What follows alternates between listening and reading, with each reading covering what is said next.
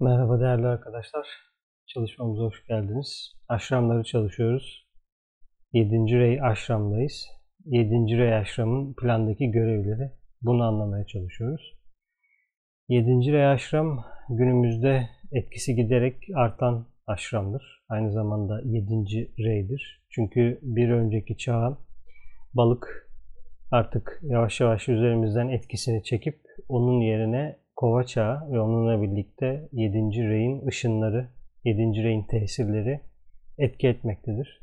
Aslında 7. Rey bizim hayatımızda uzun dönemdir bulunan bir Rey enerjisi. Yani bir Rey'in dönemi geliyor diye ya da bir ışının, aşramın dönemi geliyor diye daha önce hiç yoktu anlamına gelmiyor. Çünkü 7. Rey bir şeyin tezahür etmesiyle alakalı, eterik bedenle ve eterik seviyeyle alakalı, dolayısıyla inşaatçılarla alakalı, dolayısıyla bu dünyada bir şey tezahür ettirmek istiyorsanız bununla alakalı törenle, ritüelle, doğal olarak büyü fenomeniyle alakalı.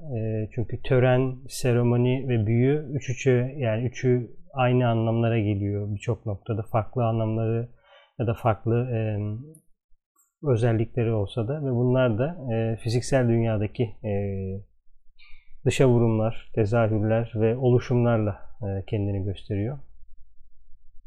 Bu Rey'in ana ekseni violet rengi ve 7. ışın ve 1'le çok yakın çalışıyor. Çünkü iradeyi burada görünür kılıyor. İrade ışınıyla birebir etkili. Çünkü 1'e 7 çok hızlı bir şekilde iradeyi burada topraklayabilmek ya da iradeyi burada görünür kılmak anlamına geliyor. Siz bir fikir aldınız ya da bir ideal aldınız ya da dünya planını hissettiniz ya da dünya planına dair yapılması gereken acil bir konuyu fark ettiniz.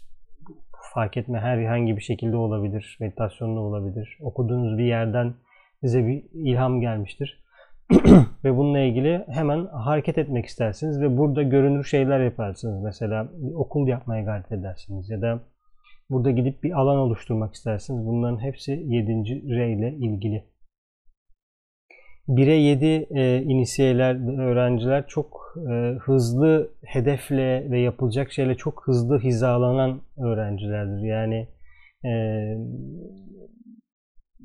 onların o hızlılığını ve hedefi anlayış şekilleri ve hedefe giderken de önlerini açma kabiliyetleri bize ilham olan bir konu. Çünkü 1'e 7 öğrenciler ya da 1'e 7 aşramlar çok hızlı hareket eden aşramlar.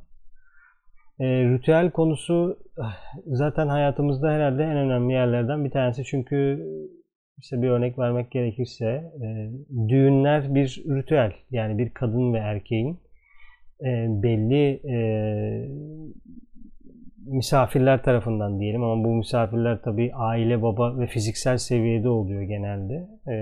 Ve o misafirler tarafından özel bir gün, özel bir kıyafet, özel yemekler, işte özel hazırlıklar, özel bir an ve insanlar da o anı tanıklık ediyor ve siz işte altın bir yüzükle bağlanıyorsunuz ama çok farklı evlilik ritüelleri ve törenleri, seremonileri var. Ve işin içinde bir din adamı ya da tırnak içinde hayatını dini öğretilere göre geçirmiş bir kişi var.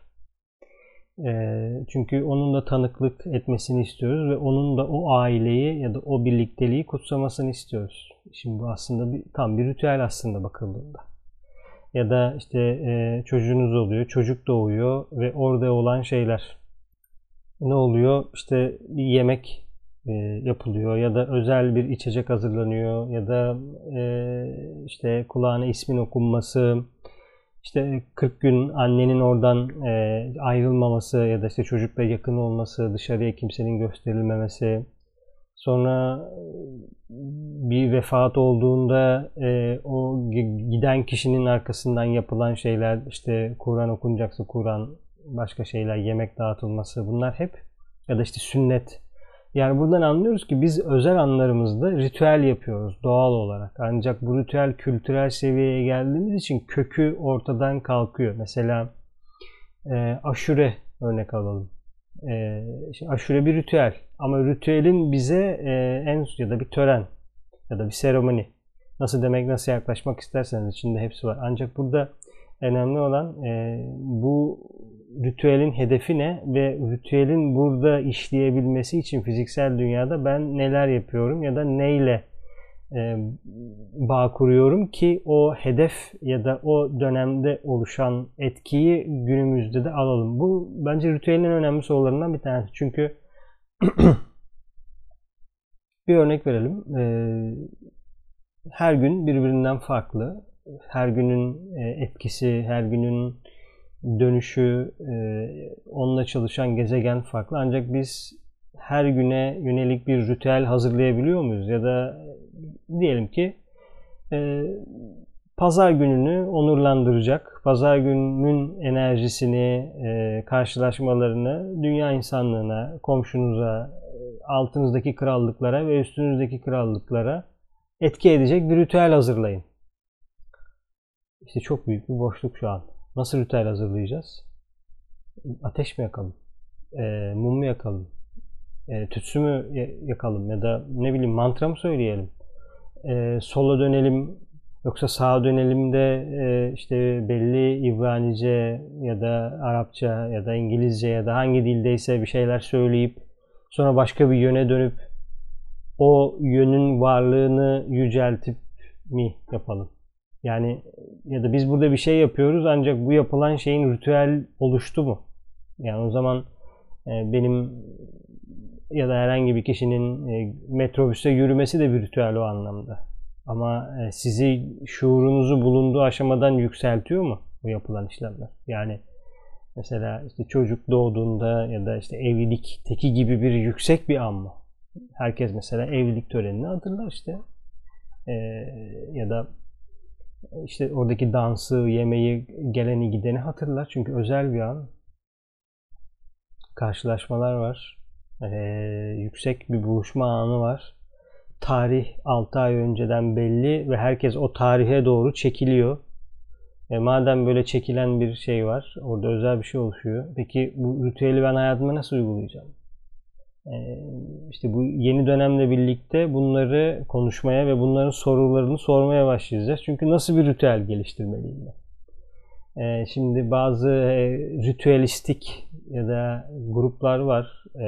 İşte Israel Regardie, Golden Dawn'la birlikte yayınladığı kitaplarda işte Dion Fortune'un, diğerlerinin kitaplarındaki zaten ritüelleri bulmuşsunuzdur, görmüşsünüzdür. Yani işte Golden Dawn'un Self-Initiation kitabında o 1200 sayfalık kitaptaki ritüeller var.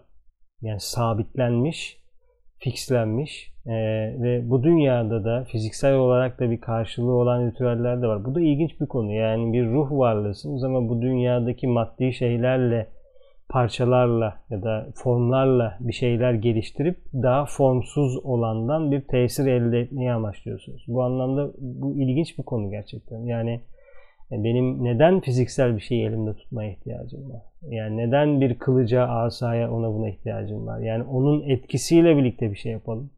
Bu değişik bir soru. Yani belki de bu Kova Çağı ile birlikte yeni ritüeller bize verilmeye başladıkça bu da değişecek. Çünkü bir yerde bir acı gibi. Yani sen bir şey göremeyebilirsin bu ritüelin sonucunda ya da bir kılıç göremeyebilirsin. Ama şimdi elinde sen fiziksel olarak bir kılıç tut ve bu kılıcın da işte içsel dünyalarda oluştuğunu fark et. İşte aynı bu inisiyasyonun günümüzdeki dışsal hali gibi. İşte kral ve kraliçenin, mesela en son İngiltere kraliçesinin verdiği bir şeyi izlemiştim. Bir sör ünvanı mıydı ya da öyle bir şeydi. Ve inisiyasyona çok yakın bir ritüel var yani ve dışsal bir şey var. Yani seni bulunduğun konumdan daha üst bir konuma yükseltiyor. Ama bu ritüel için fiziksel bir şeylere ihtiyaç var mı? Bu anlamda belki şu sorulabilir. Yani fiziksel dünyada yaşıyoruz. Dolayısıyla bir şeylerin fiziksel dünyada olması lazım. Yani o zaman yani ama fiziksel dünya benim buradaki başka bir amacım için de var. Yani burada formları oluşturup bir araya getirip bir ritüel oluşturmak değil. Çünkü kolay bir konu değil yani. Ne kadar sabitlenmiş 200 yıldır ya da 300 yıldır da daha fazla yıldır yapılan bir ritüel desek de burada yaptığımız şeylerle de görünmeyenden bir şey davet edemiyoruz o ritüelin içine. Çünkü kimi davet edeceksin ki? Yani gelenin kim olduğunu biliyor musun? Ya da davet edeceğin şeyin ne olduğunu biliyor musun? Ya da o yaptığın şeyin hangi tarzda bir şey etkileyeceğini biliyor musun? Bunlar büyük sorular. Çünkü şu anda mesela daha fazla görünür oluyor. Maji, majisyenlik, okült olan daha fazla görünür oluyor. Böyle de olması gerekiyor zaten. Ancak şu an geliştirdiğimiz ritüellere bakın mesela sosyal medyada, diğer yerlerde. Hani tabii ki bunlar dışarıya yansıyanları söylüyorum. İçsel gruplarda başka şeyler çalışıyor olabilir. Ancak yapılan şeyin etkisi çok görülmüyor. Çünkü diyelim ki öğrencisiniz ya da inisiyesiniz ve büyük bir hocanın mandalasıyla birlikte geldiniz bu dünyaya. İşte diyelim ki Mesih dönemindesiniz. Ve işte kitaplarda okuyoruz. Mesih özel bir varlık olduğu için işte bir anda ekmeği kırıyor ve bölüyor, arkadaşlarına veriyor. Diyor ki alın yiyin, bu benim bedenimdir. Şimdi bunu etrafındaki insanlar ritüelleştiriyor. İşte bugün mesela dinde, Hristiyanlıkta aşağı-i Rabbani olarak bilinen şey de bu. Yani işte size bir şey veriyorlar ve derken Body of Christ, İsa'nın bedeni, ya da işte şarap ya da bir şey içiyorsun, o da İsa'nın kanı gibi. Bir şeyi ritüelleştirmişler ve onun bağlandığı da bir yer var. Çünkü İsa öğretmen onu orada söylemiş ağzında. Burada ritüelin de birazcık şeyini vermek istiyorum, mantığını vermek istiyorum. Seremoninin aslında önemli yerlerde, önemli anlarda ritüelleştirip hayatımızı daha yüksek olanla bağlanmamız gerekiyor. Çünkü daha yüksek olan da bu 7. Rey'e hazırlanıyor. Yani sadece İnsanlar ritüel yapsın, yükselsin değil. Yani biz altımızdaki krallıklardan da sorumluyuz. Çünkü işte Genesis'te bütün dünyayı senin için yarattım, işte onları avla ya da işte falan dediklerinde aslında oradaki şey onları alın, yükseltin demekti. Ama biz gittik onları yedik. Ne bileyim işte küçücük bir yere tıktık. Onlardan bencilce faydalandık. Onları aldık, sattık. Onun üzerinden para kazandık. İşte bitkileri, çeşitliliği öldürüp ben şu 5'ini satıyorum diye, satabiliyorum diye diğer 100 tanesini, 200 tanesini ekmedik. Çünkü ben onu satabiliyorum. O benim için daha değerli tırnak içinde. Dolayısıyla bir şeyleri azalttık. Maden krallığını aldık, çıkarttık. Birbirimizi öldürmek için kullandık. Yani altımızdaki kralla fena deneyimler yaşattık kısaca örnek vermek gerekirse ve bu işi de çok da ritüelleştiremedik bu anlamda. Ama dolayısıyla nasıl bir ritüel yapmalıyız sorusu bu dönemin sorusu. Eski ritüeller geliyor, evet, eski şeyler çıkıyor, değişik ritüeller var, değişik seremoniler var ama bunların da hedefleri önemli. Yani kişisel güç ya da kişisel deneyim için bir ritüel ya da inisiyasyon alabilir misiniz? Yapan gruplar vardır ama bu ne olacak yani şey gibi, işte doğaya dönüşünün tek amacının organik yemek olması gibi, işte doğal beslenmek. Yani bu mudur yani insan varlığının hedefi? Yani 100 yaşında ölsen ne olacak? Yani 80 yaşında ölsen ne olacak? Yani ölmesen ne olacak? Yani hani bu mudur yani? Hani doğal beslenelim. İşte bitkiler zehirsiz olsun, işte et yemeyelim. Nereye bağlıyorsun bu eylemlerini? Yani 3 alt krallıkta bir şeyler yapıyorsun, onlara iyi davranmak istiyorsun ama ne? Yani bitkileri zehirlemeyelim derken, kendi ruhsal amacını keşfedip dünyayı başka bir yere mi getirmek istiyorsun? Yoksa yani bu soru burada önemli. Çünkü eski ritüelleri alıp uygulamak ve onlarla birlikte bir tırnak içinde aydınlanma beklemek ilginç bir konu. Çünkü işte yine Israel Regardie'ye dönersek mesela işte bir ritüel veriyor.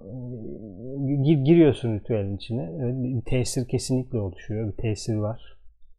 Onun oluşturduğu bir etki var. Ama diyor ki işte sola döndüğünde şunu göreceksin. İşte sağa döndüğünde bunu göreceksin. Ama ben başka bir şey görüyorum. Ya da sen bambaşka bir şey görüyorsun.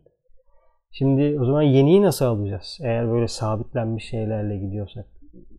Ama yeniyi alalım. O zaman yeni bir ritüel yapalım. O zaman ben yeni ritüeli nasıl yapacağım? İşte yine baştaki soruya geliyoruz. Yani mum mu yakalım? Çünkü alt krallıklarda bir hakimiyetimiz var. Mesela gidip kendimize ritüel için işte ne bileyim asadır, kıyafettir, önlüktür yapabiliyoruz. Çünkü alt krallığımızda bir hakimiyetimiz var. İşte kıyafet yapabiliyoruz. Ahşabı oyabiliyoruz. Demire şekil verebiliyoruz. Hayvanı öldürüp derisini alabiliyoruz. Peki düşünce formu? Astralde bir şey yaratmak ya da onu sürdürmek ya da eterik olanları fark etmek. Yani işte burada başlıyor konu. Nasıl bir ritüel olmalı? Hedefi ne olmalı? Ne için bu olmalı? Ve sadece insanlık değil, ritüellere katılacak olan varlıklar da kendini hazırlıyorlar. Düşük seviyeli falan o varlıkları kastetmiyorum. Çünkü burada konuştuğumuz şey zaten beyaz büyü üzerine olan ritüeller. Diğer ritüeller gündemde değil yani. Onlar istedikleri düşünce formlarını ya da diğer şeyleri oluşturabilirler. Çünkü beyaz büyücüler ya da ne bileyim savaşçılar mı diyelim onlar olduğu sürece onların bir şeyi yok. Yani geçerliliği yok. Bazı insanların dikkati bu yönde olabilir ama onların karmasıyla ilgili bir konu. O da özel bir konu bu arada. Yani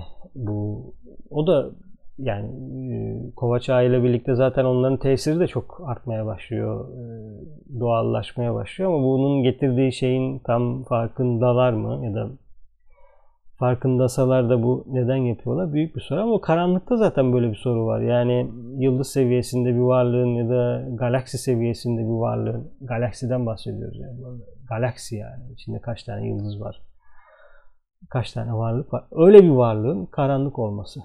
Çok ilginç bir konu yani. Karanlık anlayışımızın ne kadar yüksek olduğunu bahsediyor. Evet neyse.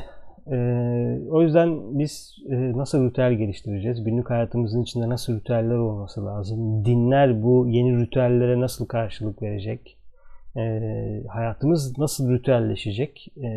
Bunların hepsi 7. Rey'in çalıştığı konulardan bir tanesi. Çünkü eterik beden şu an daha görünür hale geliyor bizim gözümüz için. Daha rahat görmeye başlayacağız artık eterik bedeni.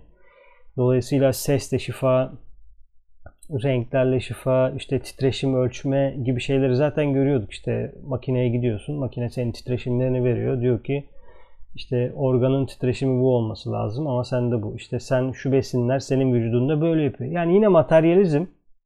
Ama biraz daha en azından çağımızın getirdiği materyalizm. Daha bilime yakın bir materyalizm. Yani o anlamda tamamen hani bir ilaç herkese gider gibi değil de seni biraz daha kişiselleştiriyorlar. Çünkü senin bedenin, senin karmanla çok alakalı bir konu. Bu yeni çağın getirdiği işte sesle şifaları da herkes herhalde farkındadır. İşte birileri gonglara vuruyor, çanaklara vuruyor, duygular açığa çıkıyor, duygular geliyor, ağlamalar oluyor, değişik haller yaşanıyor. Terliyorsun, seviniyorsun, üzülüyorsun, anlar geliyor falan, bir şeyler yaşıyorsun, gidiyor. Bu mudur peki sesin konusu? Okült olarak bunun böyle olmadığını söyleyebiliriz sanırım kitaplardan da bildiğimiz kadarıyla ve ses bambaşka bir konu. Ses yaratımla ilgili ve onunla devam eden bir konu. Ama en azından Kova Çağı'nın tesirlerini, alımlarını görüyoruz. Şu anda hani çok ilginç şeyler var. İşte bir kişinin üzerinde 10 tane çanak var. İşte birileri geliyor orada çalıyor falan. İşte birileri orada oluyor. Danslar yapılıyor falan. İlginç bir konu ama buradan böyle başlıyor bence. Daha da ileriye doğru girecektir. Çünkü ses yani o çanakların kendisi zaten birer varlık. Varlığın bir parçası gibi. Aynı işte insanın organı gibi. Yani daha büyük bir bedenimizin olduğunu düşünün ve bedenin böyle bir standart görünür, o kadar katı bir formu olmadığını düşünün. Böyle deriyle kaplanmadığını düşünün o şeyin, bedenin. Bir çanak bir organ gibi. Yani aradaki işte kan damarlarını, sinirleri, kemikleri göremediğimiz için varlık yok gibi anlaşılmamalı bence. Ama o varlıkla, onu çalanla ve terapist, daha doğrusu terapi alan arasındaki üçgen çok fark edilmediği için biz şu an sadece sanırım iyi niyetle bir şeyler yapmaya çalışıyoruz. Oluyordu.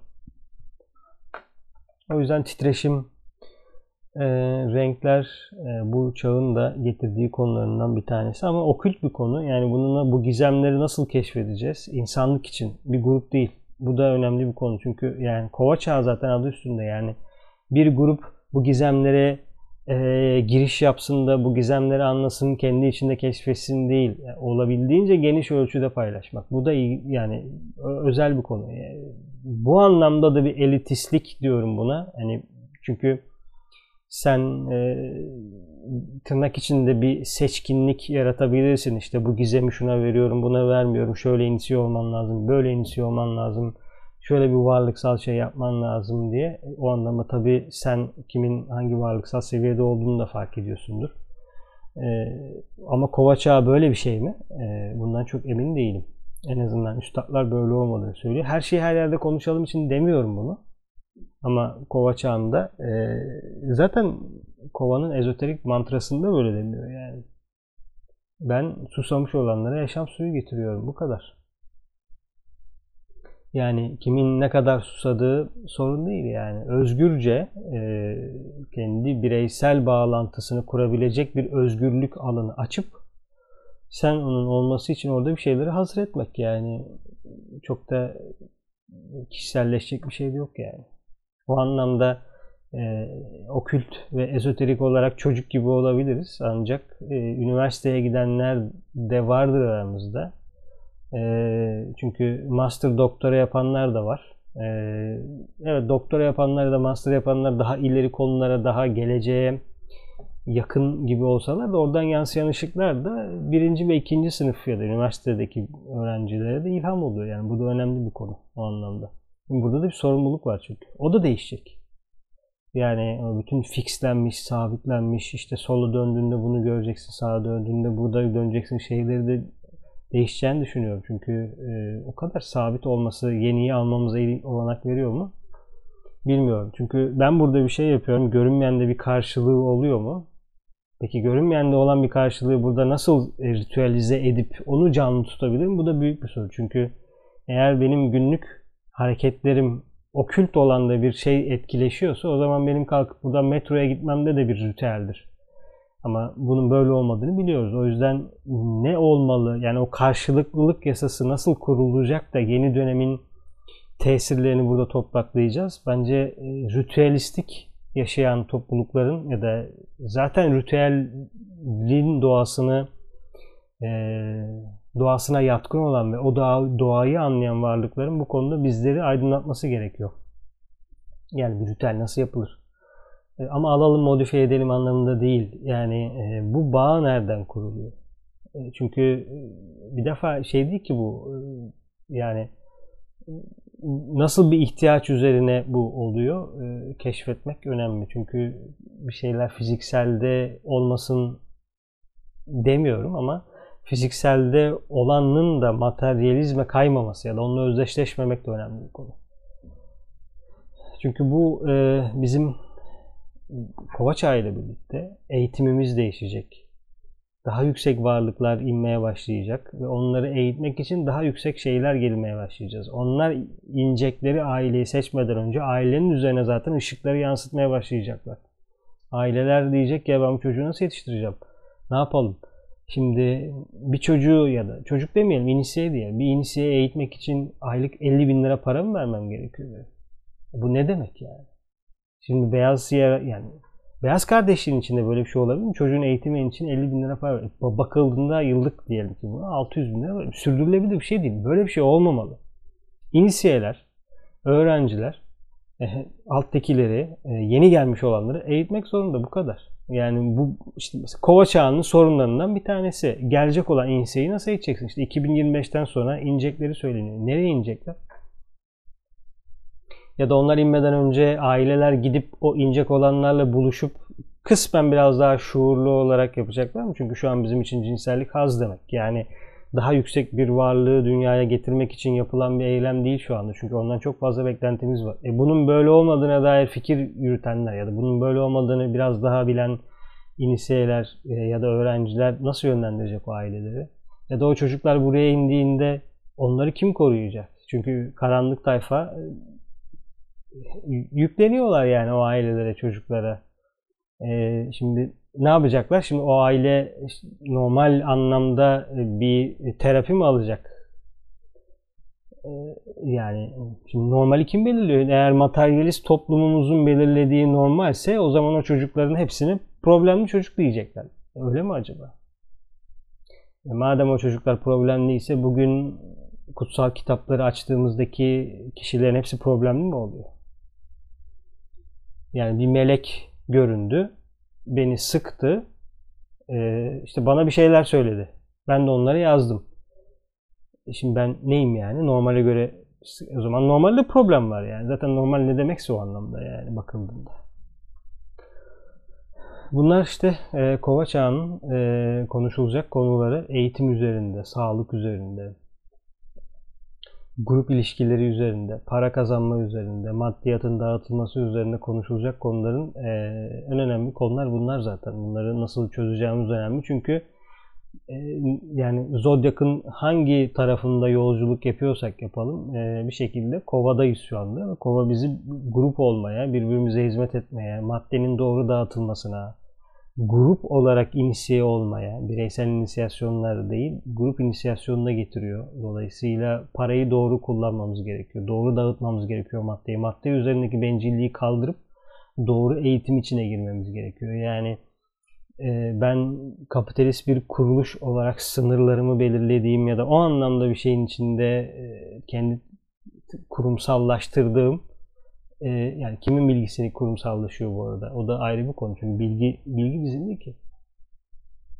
Bilginin sahibi zaten belli yani. O anlamda bu da önemli bir yere doğru gidiyor. Çünkü sen yeni doğmuş inisiyeye ne anlatacağını bilmiyorsun, büyük bir konu, soru. İnisiyenin ailesinin ne anlatacaksın onu, çünkü onu da bir yerde bu eğitimin içine koyman gerekiyor. Çünkü hayatımız ruhsallaşması gerekiyor kısacası.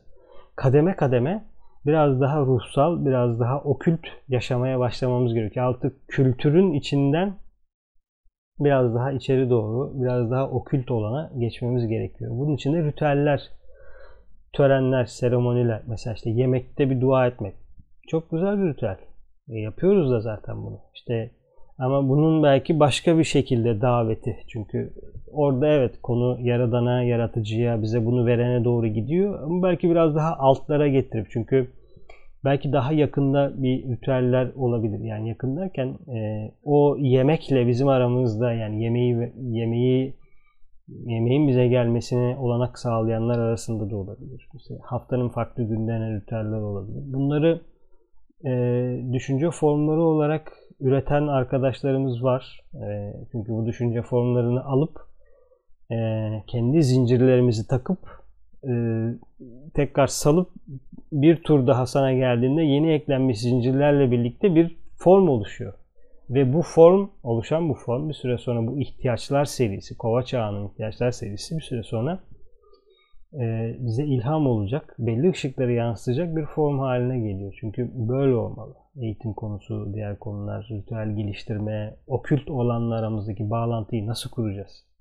Evet, elementallerle ilgili göreceli olarak bilgimiz var. Çünkü bir defa bedenimizde bunları görüyoruz. Elementallerin etkilerini dışarıda görüyoruz ama bu mudur sadece Kova Çağı'nın ritüelistik şeyleri? O da bir yerde materyalizme getiriyor konuyu. Yani bir ruh varlığının maddeyi böyle kullanıp aydınlanması bence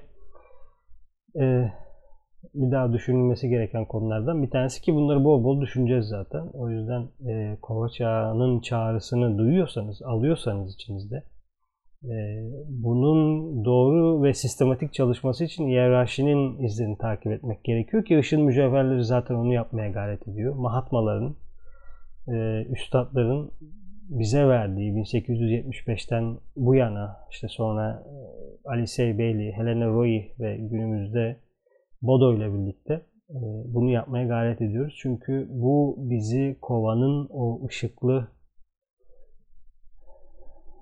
zamanlarına taşıyacaktır. Teşekkür ediyorum dinlediğiniz için.